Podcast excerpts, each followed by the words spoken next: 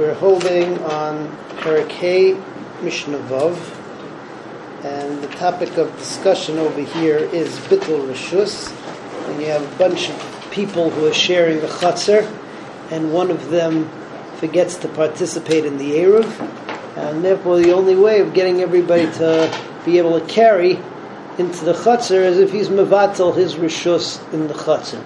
And here we have an interesting situation. There was a massive snowstorm, um, and the Tel Aviv Yerushalayim highway was blocked up, and they're evacuating people from their cars. They needed a place for them to stay.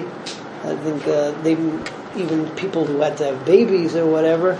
They took Binyanei Umah and they made Binyanei Umah into a makeshift shelter. So you have this massive, massive hall, Paltrin, and uh, need privacy. So you're going to put up some curtains. You're going to put up some. now it's Shabbos. You need to make an eruv. So how many people need to participate in that eruv? Every single person behind the partition, or is it one for everybody because everybody's in one big hall? So uh, everyone will admit that if they took walls and they made walls all the way up to the ceiling or if they made like an Ezra's Nushim type of matzah where it's a floor on top, so then for sure it's a matzah. Everybody is considered to be a different person. Everyone participates individually into the Eruv. But if uh, you just have mechitzas and the mechitzas don't go up to the ceiling, so on that you uh, you have a machlekes between Beis Hillel and uh, Beis Shammai.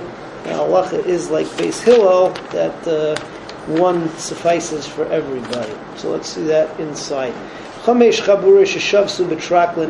you have five groups of people who uh, had Shabbos in one large hall with partitions, Beis Shammai Yomrim, Beis says, Eruv l'kol chabura v'chabura, so every chabura gets its own, has to have its own Eruv, or has to have its own participation in the Eruv.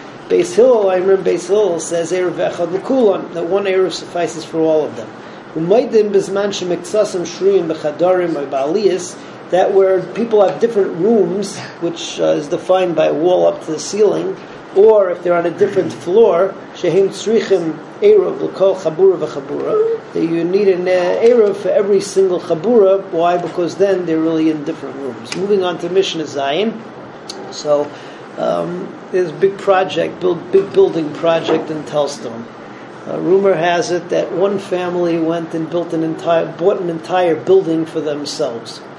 So uh, now a building needs an Erev Chatzeris. But if they all bought the building themselves, so Pashtus is the one who's really footing the bill as the father, and all the kids who are going to live in the building are all being supported by the father.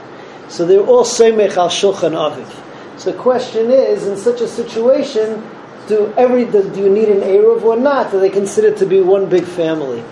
So here the halacha is is that if there are other families in the building, uh, so then everybody has to participate to the eruv, not even as a group but individually. They're looked at as different families. But if there are no other families in the building, and the Eruv is being made in the father's house or one of the kids' houses, so it's, lo- it's looked at as one big family building, and then you don't have to have separate Eruvim for all the other people. So, Ha'achim Ashutvim, um, Shayu Eichlim Al Shulchan Avim. So if you have a bunch of brothers, or a bunch of Shutvim who are all uh, supported by the Baal HaBayis, uh, they're all partners in work, um, and they're being supported by one mainstay. It doesn't mean that they eat at his table. It means that they that they're supported by him. But they have their own private residence. So everybody's got to make their own eruv. If one of them forgot to make an eruv, he has to be mevatel rishus. Now, when is this though?